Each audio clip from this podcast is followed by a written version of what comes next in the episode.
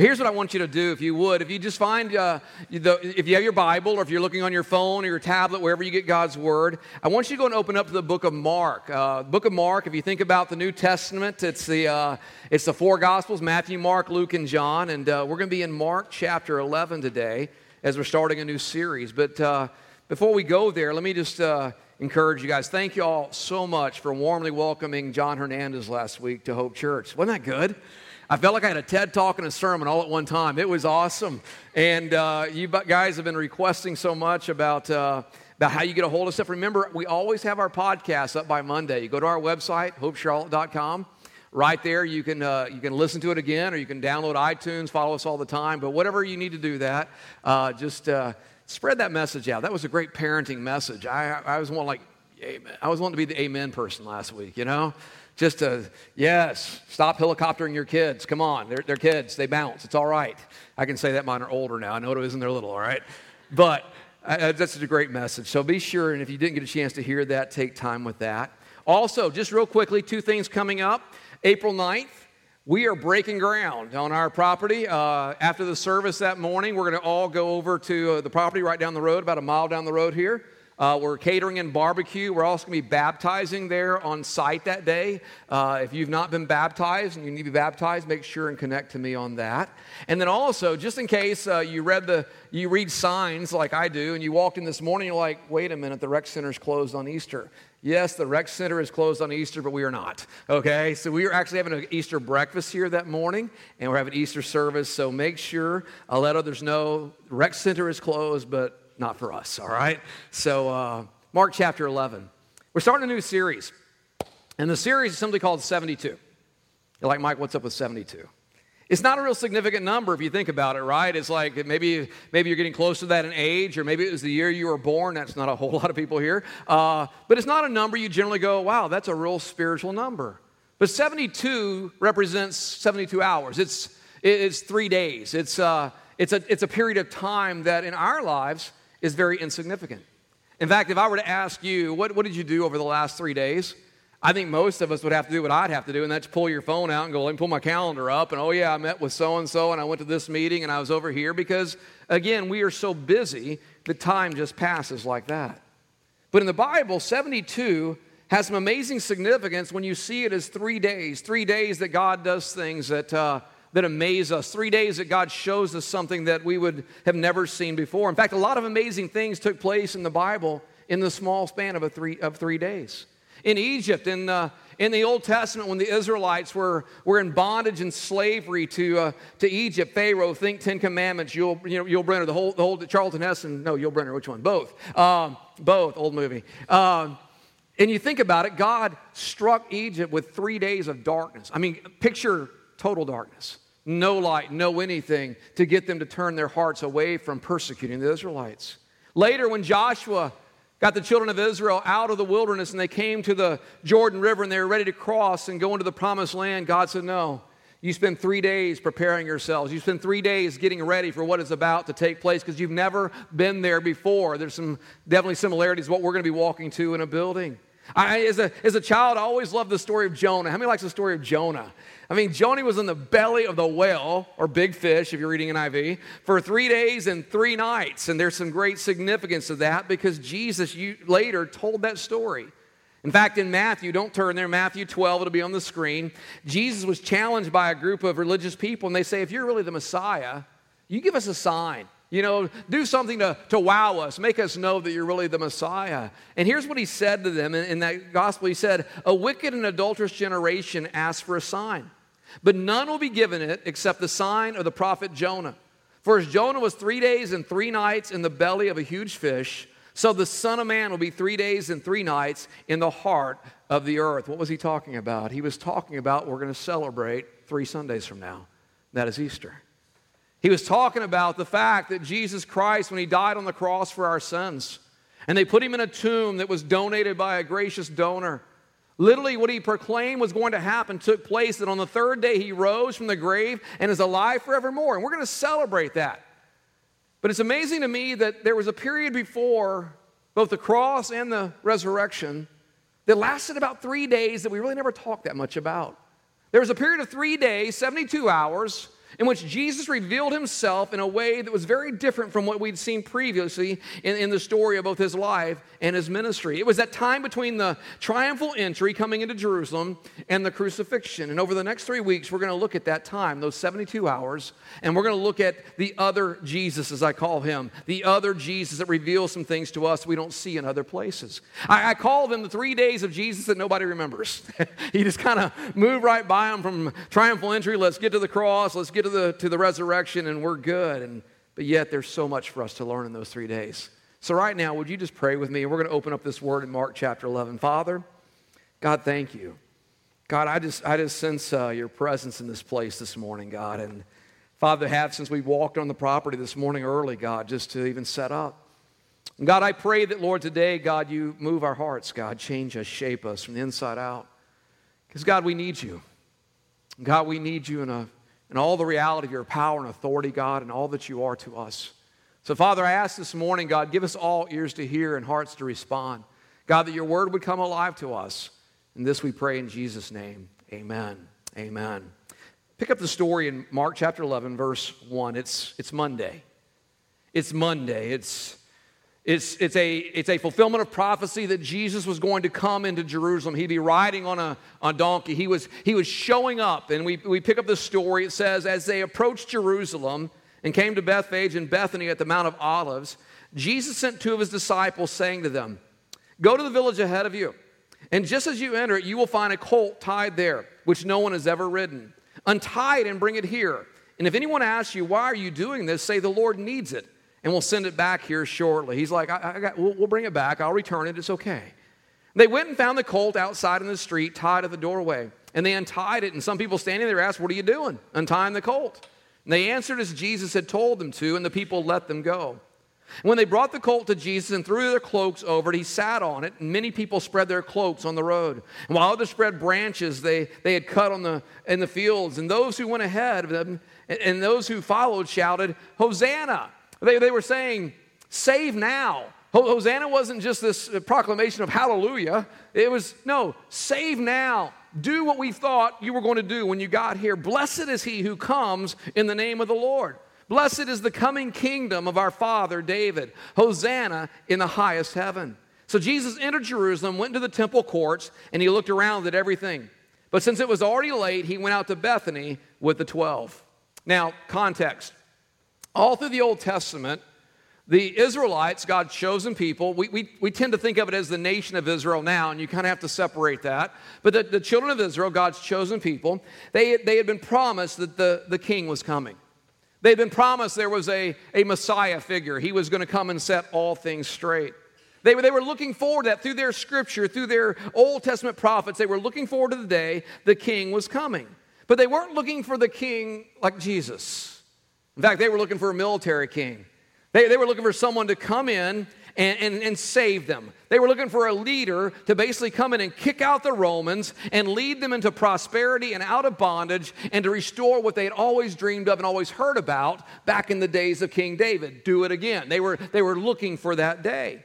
But not only was Jesus not a military leader, but they, they, were, they were looking for a successful leader, someone who would make them prosper someone who would bring back wealth into them, someone who would restore and even unite the various factions among them and, and bring them back to this, this great society they'd all dreamed about. Forgive me, but to make Israel great again. There you go. That's the only point you get on that one today. So, I had to. I'm sorry. In study, I couldn't get away from it. My wife's out of town. She'll, she'll bring me back into control later, okay? But what they were saying was do it again. We're tired of these Romans. We're tired of who's been in charge. Kick them out because we know we can be greater than this. So come, King, and do something we've been looking for you to do. But instead of attacking Rome, Jesus attacked Judaism, he attacked their religion. Instead of becoming a conqueror, he came as a confronter. Instead of talking about revolution, he talked about righteousness. And instead of cleaning out the enemy, he cleaned out his own house when he cleared the temple, the very place where God was to be worshiped. You see, he came, but not exactly what they expected.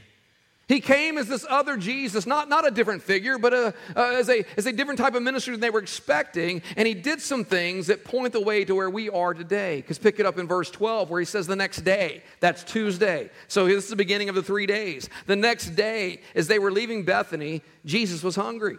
And seeing in the distance a fig tree and leaf, he went to find out if it had any fruit. When he reached it, he found nothing but leaves, and because it was not the season for figs. And then he said to the tree, May no one ever eat fruit from you again. And his disciples heard him say it. On reaching Jerusalem, Jesus entered the temple courts, and he began driving out those who were buying and selling there. He overturned the tables of the money changers and the benches of all those selling doves, and would not allow anyone to carry merchandise to the temple courts. And as he taught them, he said, Is it not written, My house will be called a house of prayer for all nations, but you've made it a den of robbers? Very significant, verse 18. The chief priests and the teachers of the law heard this and began looking for a way to kill him, get him out of there, for they feared him, because the whole crowd was amazed at his teaching. And when evening came, Jesus and his disciples went out of the city. Three days, Tuesday. Significant. He curses a fig tree, he cleans the temple. What's that all about? It's the other Jesus. It's the other Jesus that is forgotten. The other Jesus that is neglected and overlooked in our current culture of Christianity. It's the other Jesus they had missed because they were looking for something so different than the one who showed up riding on a donkey. You see, the other Jesus that on the day the crowd shouted, Hosanna, blessed is he who comes in the Lord, is the same Jesus that walked out and, and saw a barren fig tree and cursed it and said, let there be no fruit ever again from you. And what he was doing, we're going to talk about in just a moment, symbolically, he was basically denouncing the nation of, of Israel, the people of Israel. He was denouncing their, them as a people. Then he went into the temple, the very place where the religious leaders were gathered, ready to, to kill him. He just walks in. And he doesn't walk in and say, Hey guys, I'm Jesus. I've showed up to like take care of you. No, he starts kicking over tables and running people out. He takes a whip. One in Matthew's gospel says, takes a whip and drives out the money changers. And what he was doing, he was denouncing their religion and he was denouncing their worship. Do you think anybody might have been disappointed in the king at that point? Do you think anybody might have been like, wait, can you ride back out of town so another team can come back in? They, they, they were missing the whole point. He said, My house is going to be called a house of prayer, but you've made it a den of robbers. What had happened? You see, they had taken their worship and they turned it into a business. They had taken their worship and they had turned it into a business. They were abusing, they were, they were taking advantage of the poor. Oh, don't bring that ugly sheep in here to slaughter. That sheep's not good enough. You got to buy the sheep that the priests have uh, anointed. And oh, by the way, that's double the price of what you paid before. Oh, you can't afford that? Hey, we've got a dove for you. It was totally merchandising of the, of, the, of the word of God, of what God had called us to do. They had made their priests rock stars instead of humble servants of God. When the other Jesus showed up, he was a stranger to the very religion that was created to worship his Father, the one who sent him. And my fear as we come into this season, the holy season, we celebrate Easter, we celebrate the resurrection of Christ, is that this other Jesus is also a stranger to many. Because so often we, we look for the Jesus that is uh, all about us. It's all about our needs, our problems. It's all about me, and it's not about the kingdom. So I want us to look at this other Jesus because so often I find in modern Christianity we're not really comfortable with the other Jesus. I mean, we are, we are perfectly fine of Jesus at Christmas, right? I mean, everybody loves a baby, right? You, you can't get around that. Sweet baby Jesus, you know, Ricky Bobby, the whole thought. I mean, we just can't get around that. that that's, that's nice. We got, we got Jesus. He's in, a, he's in a manger. Bless God, right? And we, we love Jesus. We love to celebrate Jesus and that. And we're excited when we read about Jesus, the miracle worker. Because after all, he reminds us that anything is possible, and in Him, it absolutely is. Anything is possible. We love the, we love the suffering, we love the teacher, Jesus. We love the one who, who brought out the Sermon on the Mount, and people said, No one's ever taught like this before. And his moral principles, his guidance are, are unbelievable. And we stand like the disciples in those days and say, Lord, no one else has the words of life like you have. We, we love the, the, the teaching Jesus. We especially love the suffering Jesus. We, we love the Jesus who went to the cross for our sins. Because the word says, by his wounds we're made whole, and by his blood we are cleansed, and we'll celebrate that in communion later. But we love the Savior who went to the cross, and we should. We also really love the risen Savior. We, we love the, the one who came out of the tomb on the third day because you know what? We love celebrating Easter. People get all dressed up for Easter. People come to church and never go to church the rest of the year because there's something about the one who came to take away the biggest fear people had, and that's the fear of death, and tell us there is life. And there's eternal life through him. And oh, by the way, he's coming back again. He's gonna, he's gonna take us with him to be forever with him in heaven. But when the other Jesus awakes on Tuesday before his crucifixion, he steps out of that imagery. And he comes as a robust, challenging Jesus who is more than just a comforter to help us deal with our own personal agendas. No, you see, the other Jesus confronts us. The other Jesus, he, he says, I won't accept second place in any part of your life. I, I don't do that. Kings don't, kings don't take second place. But he calls us. He calls us to this fruit filled adventure of discipleship. He's okay with meeting us where we are, but He loves us too much to leave us where we've been. He's a God that has come among us to show us the way, to show us the way to, to live, to show us the way to, to minister, to show us the way to honor God. And when we read about these 72 hours before the cross, it's the same Jesus who tenderly cares for us when we're hurt, who also tenaciously exposes anything in us that keeps us from walking in the authority and the power of the kingdom of God that He's given us. Oh, I love the other Jesus. His love and unforgiveness are unqualified. That never changes. He loves us. But his demands are non negotiable. He says, when I, when I want you to obey something, I don't say, hey, let's, uh, let's cut a deal here, Jesus, because that's a little hard. No, he says, my, my demands are non negotiable because he's the master. He's the one with the mandate of the kingdom and the Lord of all of life. And he calls us to commit everything, all, all to him. Everything about us, all that we have, all that we are. You see, that's the other Jesus. Because modern Christianity focuses almost exclusively on Jesus who's always available to get us out of a jam to solve our problems. And make no mistake, He does. Make no mistake, we need to bring our needs to Jesus. Think about this, guys. He is a friend who sticks closer than a brother. He's the one that said, I'll never leave you nor forsake you. He's the one that sustains us when we're lonely. He, he guides us when we're confused. He, he lifts us up when we are weak and we can't go another step forward. That's our Jesus. He's the one we call out to when we fail, who we cry out to when we're broken who forgives us when we sin and runs to us when we're lost. Oh, he's the same Jesus. But yet we run the danger of living, limiting Jesus to only being our problem solver. Instead of the King of Kings and Lord of Lords, he becomes our, our buddy Jesus that just wants to hang out with us. I don't know about you, but buddy Jesus doesn't change culture, doesn't change society, and he doesn't change us we need to get Buddy off the screen. We had enough Buddy, right? But you see, this other Jesus just messed up everything. This other Jesus came into a world that was looking for a political solution. He says, No, the kingdom of God is in you, the kingdom of God is found in us. So when we get so focused on getting Jesus to help us with our plans and somehow make it through this life and raise good kids and have a nice home and all the things we pray about so often, we miss the opportunity to listen and to hear of his exciting plans for us. You see, the other Jesus calls us to attempt that which we think is impossible. Isn't that awesome? He calls us to places to where we know that unless we have an empowerment that is greater than us, we will not survive. We will not make it. We will not see that which He wants done in us. But He's always there, He's always faithful. He's the one that comes and says, In your weakness, I'm made strong. Look to me. In your temptation, run, run to the arms of the other Jesus. Whether it be a, a weakness of the flesh, whether it be a, an issue of sin, whatever it is, he says, I challenge you, there is greater power for you than you have in yourself. So stop trying to do it all on your own, because I've come to show you there's authority in the name of Jesus.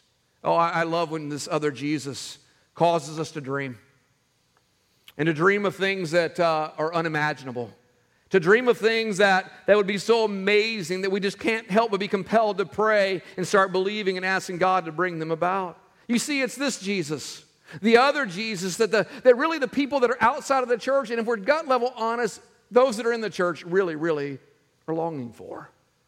Because it's one thing to have your needs met. It's another thing to live a life that is challenged, to live in a way that is supernatural, where only God is given praise and glory of what works through you.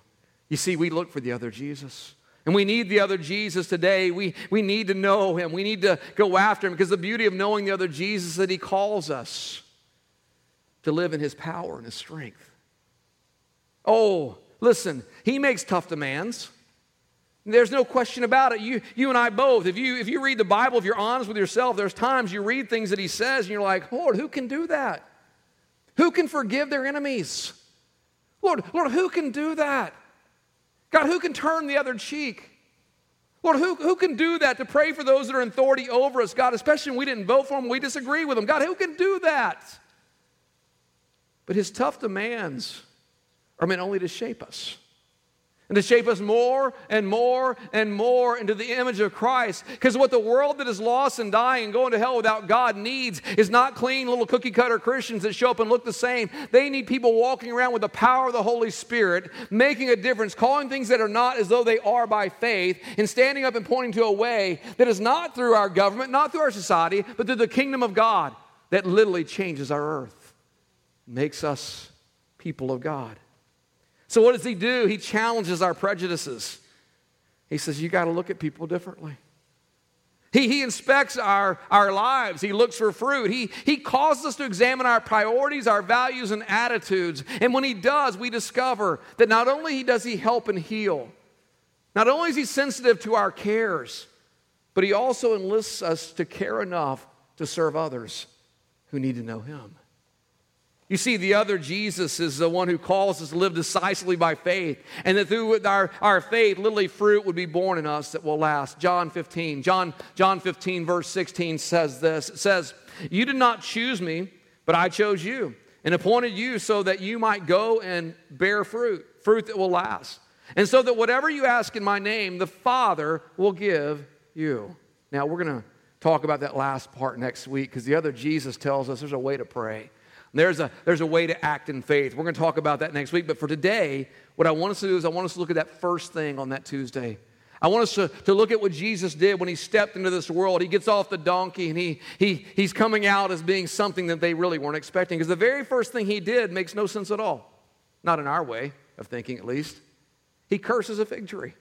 I mean, look at it. Pick it up in verse 12. Mark, again, Mark 11, verse 12. It says, The next day, as they were leaving Bethany, Jesus was hungry.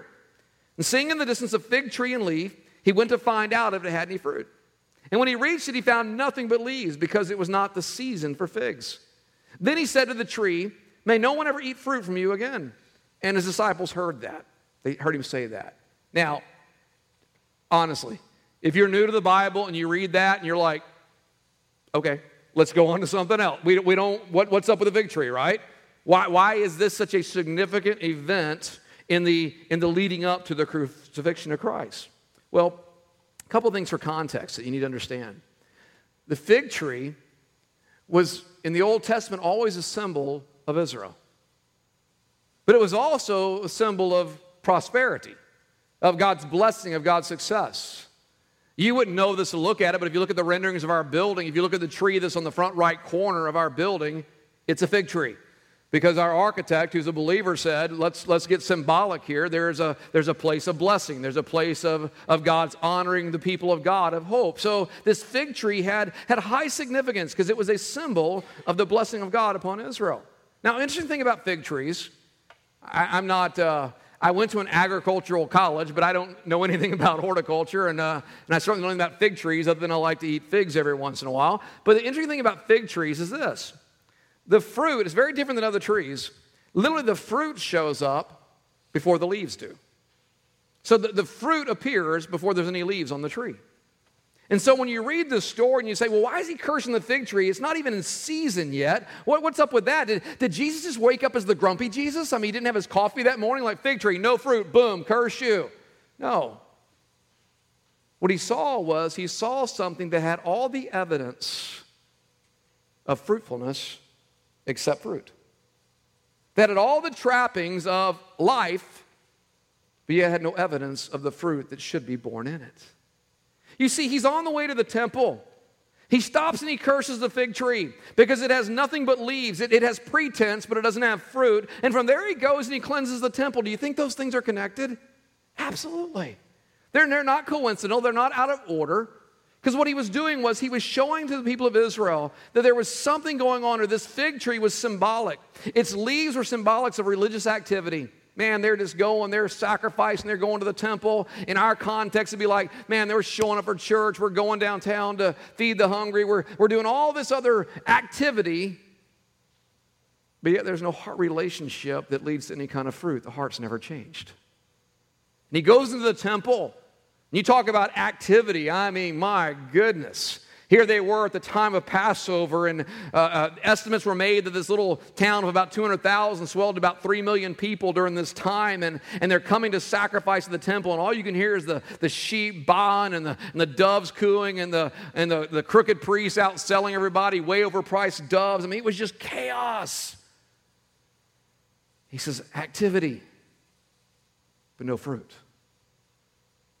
Activity, but no faith. Activity, but no honor to the God who created them in the first place. You see, the, the Israelites at that time were very similar to what the Lord said in 1 Timothy about what people are like in the end days. He said they have a form of godliness, but they deny the power thereof. They, they look religious. I mean, they can dress up, wear the big hat, get the big Bible, they can shout hallelujah and say amen at the right times, but go out and live like hell the rest of the week. He's like, that's not that's not the heart relationship.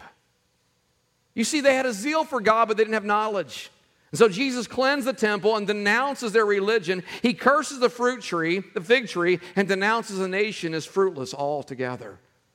I don't have time to, to track it all out today, but if you trace the history of Israel and even the nation of Israel right now, they still live under that curse. They live in the constant paranoia they're going to get blown up. And it all goes back to this time. Now, let me tell you something. God has something good for them in the end. You need to read the rest of the Bible. God has some amazing things for them in the end. But I'm telling you right now, they're still living in that place because it's one of those godless, unchristian nations you can go to. We have missionaries there. Tough place. Because guess what? The fig tree's still bare. There's a lot of activity going on, but there's no fruit being brought together. You see, Fruit is always an indicator of salvation. Let's take it to us. We're like, Pastor, we're not Israel. Take it to us. All right? America's not modern Israel. The church is. Let's just get that straight. He says, take it to us. Fruit is always an indicator of salvation, of, of belonging. It's an, it's an evidence that we are His. Uh, it's kind of like you as a parent. You hope someday your kid looks like you, right? You know, there's evidence. They're, they're mine. Well, that's the way fruit is. Fruit says, see, see the fruit? God, God says, that's, that's mine. Look at this in Matthew 7. Jesus was making a differentiation. Uh, there were false prophets. There were people out that were acting religious, but they were leading people astray. They were, they were uh, wolves in sheep clothing, so to speak. And in Matthew 7, he, he clarifies how you know them. He says in Matthew 7, verse 16, By their fruit you'll recognize them. Do people pick grapes from thorn bushes or figs from thistles? Listen, every good tree bears good fruit, but a bad tree bears bad fruit. A good tree cannot bear bad fruit, and a bad tree cannot bear good fruit. And every tree that does not bear good fruit is cut down and thrown into the fire. Thus, by their fruit, you will recognize them. He says, Listen, you, you, you want to differentiate uh, what's happening around you. He says there's an evidence of fruitfulness, there's an evidence of, uh, of holiness, of justice. We'll talk about that in just a moment. But every time you see the idea of relationship with Christ, there's always this, this idea of fruit being born. Matthew chapter 13, famous parable of the soils.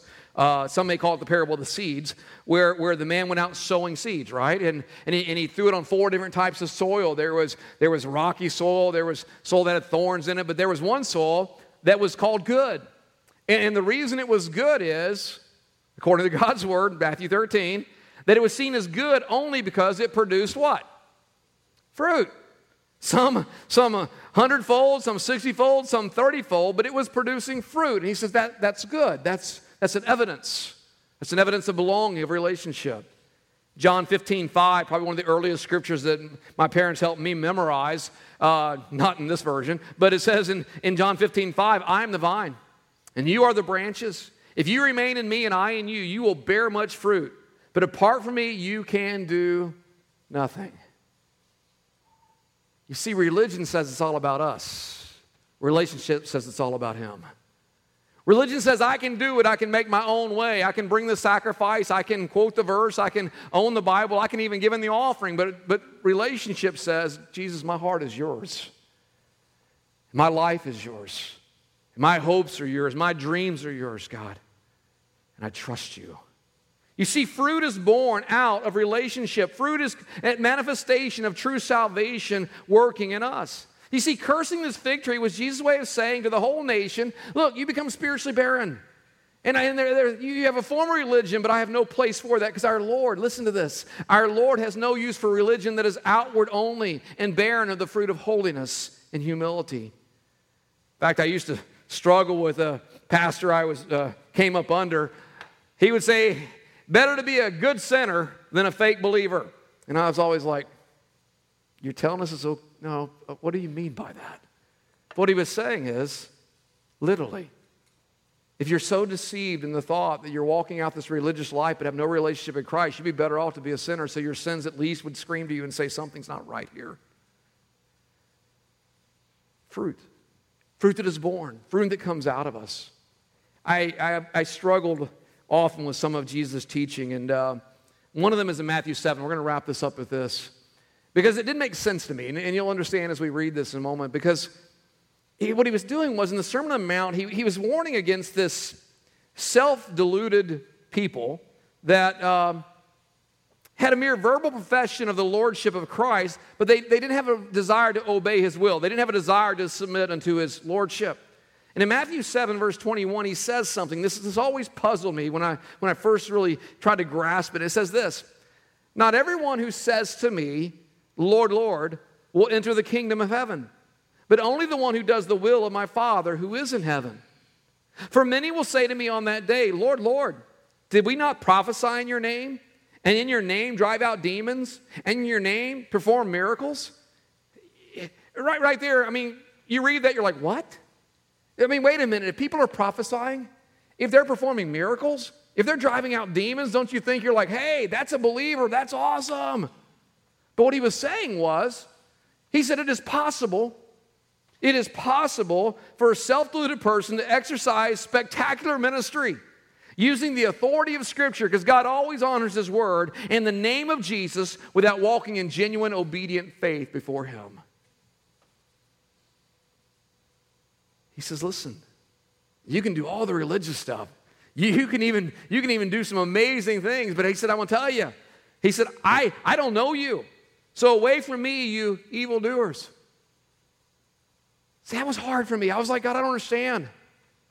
I, I, thought that the, the outward evidence of our, our faith in you, God, is like, hey, we can do miracles. That's awesome, God. We're going to pray for people that get sick. I mean, they get healed, and we're going to open the eyes of the blind. We're going to raise the dead. I mean, all those promises.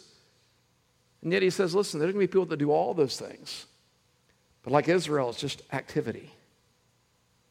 See, it doesn't mean that nothing good ever came out of the activity of Israel. There were people that genuinely, you know, turned their hearts toward God through the, through the sacrifice and the worship. But as a whole, what he was saying was all that activity never turned their hearts to the other Jesus, never turned their hearts to the thought that the Messiah wasn't there just to meet their own needs, to kick out the Romans, but to give them eternal life and to show a better way that this world would be different because of him.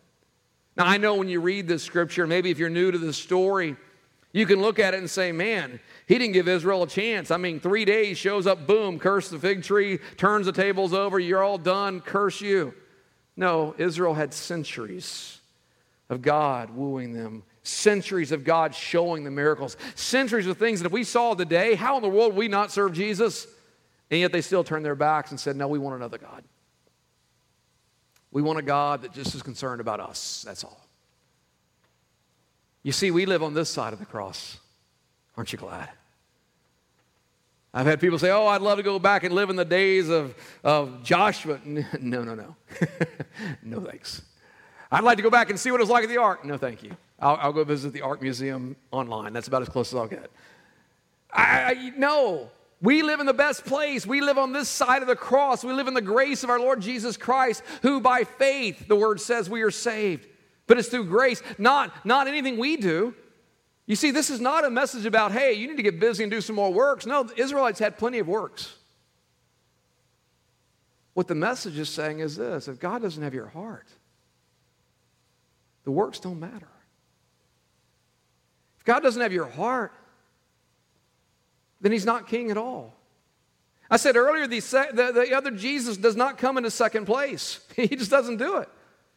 And so, and even now, he calls out to the church and, and around the world, but I, I really bring it to our culture because we see what's happening in our culture.